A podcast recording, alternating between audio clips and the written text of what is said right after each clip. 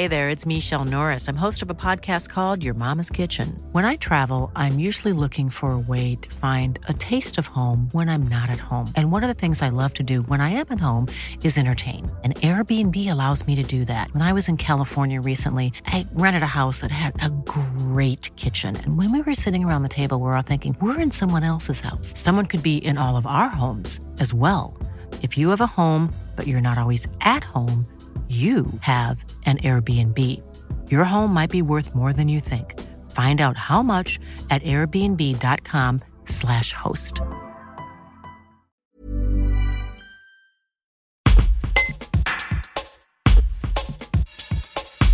Le directeur académique du Vaucluse a finalement dit oui à Baptiste, ce jeune écolier transgenre de 8 ans qui demandait à se faire appeler Lily.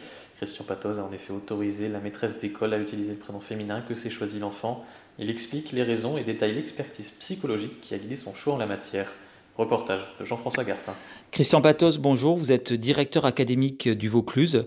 Quelle décision avez-vous prise concernant Lily, euh, ce jeune enfant transgenre scolarisé à Aubignan et qui demande à changer son prénom usuel?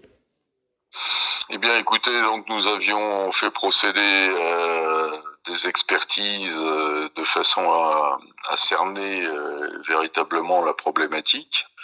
J'ai donc reçu euh, dans l'après-midi d'hier un certain nombre d'éléments de la part des gens qui ont pu observer l'enfant. Et donc ensuite à une réunion avec mes personnels de santé conseillers techniques, j'ai pris la décision que le prénom puisse être utilisé dans le milieu scolaire.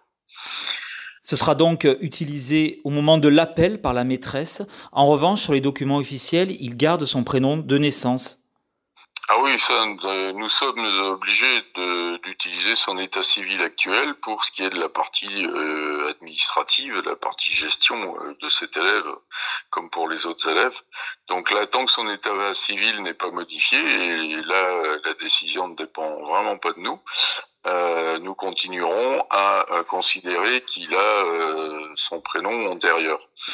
Euh, donc sur tout ce qui sera correspondance, dossier scolaire, etc., c'est le prénom antérieur qui est son vrai prénom actuel qui sera utilisé. Donc c'est dans la classe, dans l'école, en cours de récréation, donc toute communication orale qui sera établie avec cet enfant, ce prénom pourra être utilisé.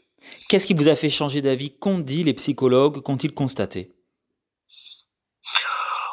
Les psychologues ont constaté que bon, euh, l'usage de, ce prénom euh, ne porterait pas de, conséquences fâcheuses. Au contraire, c'était euh, une demande de l'enfant, au-delà de la demande des parents.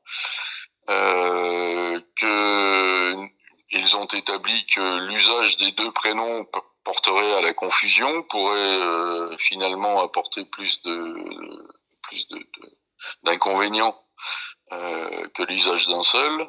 Et il fallait aussi, je pense, très rapidement euh, remettre cet enfant dans un climat de scolarité qui soit serein et qui échappe à, des débats extérieurs sur un sujet euh, qui le concerne directement, mais dont la portée euh, peut éventuellement lui échapper.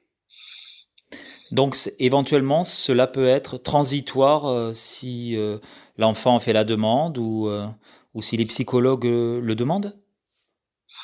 Ah ben, nous, euh, on ne fera plus intervenir de psychologue, sauf si on décerne euh, dans le comportement de l'enfant des choses qui nous laisseraient penser qu'il est troublé, euh, que ça ne va pas. Donc, voilà, ça peut être tout à fait un retour en arrière si l'enfant le souhaite, bien sûr. et là, ça, ira plus vite parce que, bon on aura appris euh, finalement à comprendre, à analyser une situation comme celle-là qui est assez rare. Et bon, on, a, considéré dès lors que euh, fallait utiliser euh, le prénom que l'enfant souhaitait voir utilisé. C'était d'ailleurs les préconisations du défenseur des droits. Le défenseur des droits faisait référence à des, à des enfants beaucoup plus âgés, à des adolescents ou à de, de, jeunes adultes. Là, on est sur un cas qui est très très jeune. C'est pourquoi nous avons pris le temps de façon à éviter de, de faire une, une bêtise. Euh, ça a pris quelques jours, mais euh, bon, voilà, on a pris notre décision euh, calmement, euh, dans la sérénité et en essayant vraiment de faire ce qui allait dans l'intérêt de cet enfant. When you make decisions for your company, you look for the no-brainers. If you have a lot of mailing to do, stamps.com is the ultimate no-brainer. Use the stamps.com mobile app to mail everything you need to keep your business running with up to 89% off USPS and UPS. Make the same no-brainer decision as over 1 million other businesses with stamps.com. Use code program for a special offer. That's stamps.com, code program.